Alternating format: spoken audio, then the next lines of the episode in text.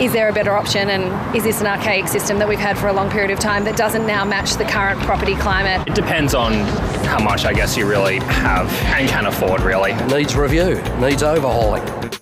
Hello, and today on Real Talk we're chatting about the contentious issue of stamp duty, the tax most home buyers love to hate. We'll examine the pros and cons of stamp duty, the role it plays in property transactions, and should we actually scrap it altogether? First, let's hear what these people think about stamp duty.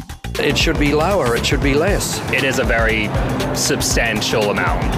It's definitely a barrier to buying a home. Very annoying extra cost. I understand why it needs to be there. Like, we need to pay taxes for society run at large. I wouldn't say it's a barrier, it would be a consideration. I get that it's, towards taxes and things like that. I think there's not a lot of transparency into what that money's actually funding, and that's a problem. Probably should be cut for older people who are downsizing from a great big home. Joining me today to talk all about it is PropTrack senior economist Angus Moore, who has a special interest in the issue of stamp duty, and Will Gosse, Chief Operating Officer of Sydney agency BresicWhitney, who has more than 10 years of experience analysing the property market. This tax apparently originated in Venice in the late 17th century and came to Australia as a cost for the official stamping of a property sale. Angus, what is stamp duty in its current form? And how much money does it make the government? So it is a literal stamp on legal documents, is why we call it stamp duty. The reason it exists is if you go back 300, 400 years and think about how do you levy a tax, it's hard, right? We don't have electronic records. You don't even know necessarily how many people live in the country that you're trying to tax. And so what you do is you make it in the party's interest to pay the tax. And the way you do that is you say, unless your contract is stamped with this special stamp that you pay us for, it is not legally binding. So that's where it comes from. And it wasn't just property transactions. It applied to all sorts of things. Even a marriage license had to pay a stamp duty. That's where it comes from. We don't really call it stamp duty anymore. It still is colloquially, but in most state legislation, it's actually called transfer duty or conveyance duty because everything's done electronically now. There's no physical stamp anymore. South Australia is the only exception. Fun fact. Still call it stamp duty because they still have their 1923 Stamp Duty Act in place. Stamp duty is a really important tax for state governments. It's an enormous share of what we call their own source revenue, i.e. taxes that they raise themselves, not that come from the Commonwealth government. So to put some numbers around it, for New South Wales in the last financial year, so 2021-2022, raised $13.5 billion. It's about 30% of state revenue. In Victoria, $10.7 billion, Queensland, $6.3 billion. Those were big years for stamp duty. It is a really important part of state government taxes. Is stamp duty, though, applicable to all Australian home buyers, and are all the states equal? So the short answer is yes. All property transactions have stamp duty that applies to them, but because of the way the stamp duty schedules are set, some people will end up paying $0 in stamp duty, though not very many. And in particular, for some first-home buyers, you'll often have your stamp duty waived. In answer to how much is it, typically it's if you're looking at a median price home, so a typical home for the relevant part of the country, you're looking at in the order of 4% to 5% of the property's value is what you'll pay in stamp duty. It differs a bit. The states all differ. So Victoria has a bit higher stamp duty rates than other parts of the country. Brisbane and Queensland a bit lower, but rule of thumb, call it 4%. It just seems strange to me, though, that there's no standard rule and it varies so much from state to state. Why actually is there no federal guidance on stamp duty? And it comes back to kind of how we set taxes in Australia in federation in a way, which is that state governments set these taxes. It's not a federal tax. It's not set at federal level. There is no federal conveyancing duty or stamp duty. So each state is free to set it how they see fit, and that's how they've chosen the stamp duty rates. That said, they're still relatively consistent across the states, though not uniform by any means. There were recent proposed changes to stamp duty in Victoria. There's been updates to New South Wales stamp duty. Surely there is a need for cohesive housing solutions right across Australia. How can the states just choose to do their own thing? Victoria's got one of the highest stamp duties in the country, I think it is. South Australia, less. Queensland, less. Why isn't it uniform? Ultimately, it comes down to states set all sorts of policies differently. It's not just stamp duty. Payroll taxes, land taxes differ across the different states. The choice of how a state sets its tax rates and where it chooses to raise its revenue are entirely up to that state. And they are a thing that determines whether people want to move to that state or not. Will, what is your take on stamp duty? What do you think of it? I think stamp duty, in my view, is very much a handbrake to mobility. And we regularly, when we're meeting with clients that are looking to sell or looking to buy, are having conversations about stamp duty and how it affects their particular situation.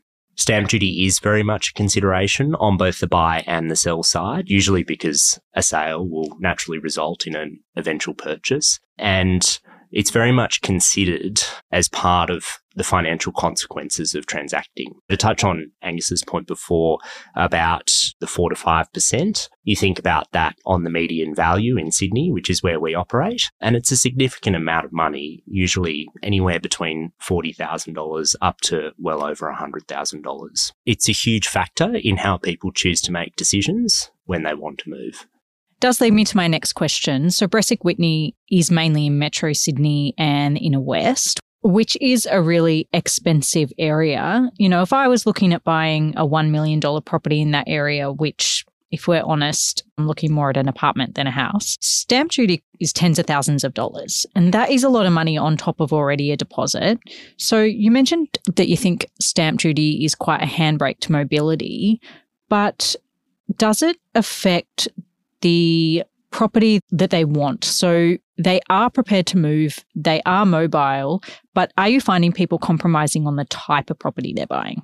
I think the view that people buying $1 million home or a $1.5 million home, the view that that person is by default a multimillionaire or in a position where $40,000, $60,000, $80,000 worth of tax is immaterial is probably a slightly unfair characterisation, particularly for those on the earlier end of their property journey. And I'm sure we'll come to that in some more detail. But absolutely, if you're a first home buyer, which now, you know, in our markets can be anyone really up to the age of their mid-40s, an extra 4% on the 20% you've saved for that $1 million apartment is a lot of money. For you to jump from $200,000 being that 20% to $240,000, which includes your stamp duty, is generally a multi-year process for people. So I think that needs to be put in context, regardless of the higher average sale price than the Australian median. But absolutely, right across the states, it is a hurdle for people on all ends of the transaction. First home buyer is often talked about, but downsizers are very largely impacted by this too. You've lived in a family home for a number of years or a number of decades, and the thought process at the end of your income journey to outlay hard cost for, let's face it, not really anything in return is quite unappealing for a cash-tight downsizer. Stamp duty is a sliding scale and it can disproportionately affect different people in the community. We actually spoke to one guy who was a first-home buyer, didn't have to pay any stamp duty. From what I understand, what stamp duty was first introduced for was to have an even level playing field with the property market, and I don't think it's fit for purpose anymore. I think it needs to change. I think it's a huge barrier for most people, considering how expensive property is these days. For those first home buyers, that having to save stamp duty on top of having to save a deposit, it is that multi-year process. Angus, what initiatives are states doing to alleviate that? When we think about stamp duty, there's kind of two things that we think it has really deleterious effects on. So one is people moving home. You know, you're talking tens of thousands of dollars to move home, and that's a big problem for the use of housing in Australia and for housing affordability. But the other big impact is its effect on first home buyers, because for many first home buyers, saving a deposit is the constraint to getting into the housing market. Not for all, you know, particularly at the moment with interest rates as high as they are, but for many it is. And then you're adding an extra $20,000, $30,000, $40,000 that you need to save. Huge extra impost. Not all, but a lot of state governments kind of recognise that. And so they provide concessions for first home buyers. Where these thresholds are and how generous these concessions are differ across the different states, and they differ across time. These are things that governments have tinkered with a lot over the years. New South Wales recently changed it to increase the thresholds from where they previously sat. They do help for some first home buyers buying typically at the more affordable end of the spectrum. They do help lower that stamp duty burden. Oh, I mean, in Victoria, it's $600,000 or less. South Australia, it's $650,000 for first home buyers, but they have to be buying new homes. And New South Wales, it's $800,000, which is the reform to their stamp duty exemption. But Will, how much property does that even apply to in your patch in Metro Sydney in the inner west? Because I just feel like in Sydney, prices to have a stamp duty exemption of under $800,000, that's really nice. If you can't find a property, then it's a little bit redundant. Yeah, definitely. To zoom out and look at the whole of Sydney, the gap between that stamp duty concession and the median sale price is over $500,000. So there's quite a significant disproportionate, I would say, gap between those two numbers. And I do think that the incentive offered by the previous government, which gave first home buyers up to $1.5 million the opportunity to offset their stamp duty with a land tax instead, was probably certainly what we saw. It was much broader reaching and allowed a lot more people in the Sydney market to have access to those kinds of incentives. Unfortunately, again, just looking at the New South Wales case study, the 800,000 mark is just not enough. I can't believe that the difference between $800,000, you don't pay any stamp duty, but there's a $500,000 difference between that and the median sale price. That almost feels like it's a slap in the face to even say that there's a stamp duty exemption when it doesn't even apply to really anything, which actually does make stamp duty a really contentious issue, I think. So why hasn't it been abolished? Angus, do you actually have any reasons for stamp duty? The simple reason for why it hasn't been abolished is it's 25 to 30% of state government revenues. We like the things that state governments do with their revenues: hospitals, schools, roads, police, fire, etc. These are all good things, and we need to fund governments somehow. It's very hard to change that mix of where the revenue's coming from. So that's why we haven't gotten rid of it. There are lots of good reasons too, particularly as an economist. It's one of the taxes we sort of hate the most. The simple reason is it raises a lot of revenue. Basically, property buyers are disproportionately propping up the state budget. A stat from 2021 said that stamp duty accounted for over 20% of state and local government tax revenue in New South Wales and Victoria. We spoke a bit about the numbers before. How do governments change a tax like this that they are so reliant on? Do you think, Angus, that there is any sort of reform? The short answer is yes. There are ways to reform this, and we have seen some of these models in Australia already. So a good example is the ACT. They're undertaking a 20-year program to reform their whole tax arrangements in the ACT. And so what they're doing is very slowly lowering stamp duty and very slowly raising essentially council rates, but land tax. The ACT is a bit unique in that it's a territory, but also a council. So, council rates and land tax are all one thing. It's not like in New South Wales where you pay council rates to your council, but then you have a state government separately. Victoria is doing, as of the most recent budget, a different approach to reforming stamp duty, but only for commercial and industrial. The approach that they're taking in Victoria is that you could choose to pay your stamp duty today, and then in 10 years' time, you'll have to swap to paying land tax. Or if you buy something today, you can choose to what I'll call amortize, or essentially pay that stamp duty in installments over the 10 years, kind of like a land tax. And then at the end of the 10 years, you swap over to land tax. So it's sort of a different way of approaching that transition over a long period of time away from stamp duty towards land tax. If I could just add on Angus's point there just quickly, a property we sold on the weekend in Surrey Hills, $1.675 million to some first home buyers, and the stamp duty on that is $77,000. If the land tax model was available to them, it would cost them $33,000 over 10 years. So you can see, to Angus's point, the problem for a state government is, rather than me as the government that is, make $77,000 in the one hit, I'm only going to make $33,000 over 10 years. So there is quite a big disincentive for governments to do it. An important thing for people to remember in New South Wales and the average commission rates we deal with as a real estate industry in Sydney, the state government makes about twice what your real estate agent makes from selling that property. And I think that's just an interesting point when people often look at the real estate industry as a place for fast cash and fast commission. There is quite a discrepancy between the government's earnings and the industry's earnings. $77,000 in stamp duty for a first home buyer, that's wild, because you think about how long that takes them to save up for, again, a deposit on a $1.675 million home in Surrey Hills, a Victorian terrace. Yeah, two-bedroom terrace. One bathroom, maybe needs a little bit of love done to it. They're huge prices. Is there anything else you think that can be done that would remove the burden of that $77,000 stamp duty at the time of their purchase? Apart from what you just spoke about, it's the land tax arrangement. Another obvious thing to do would be to potentially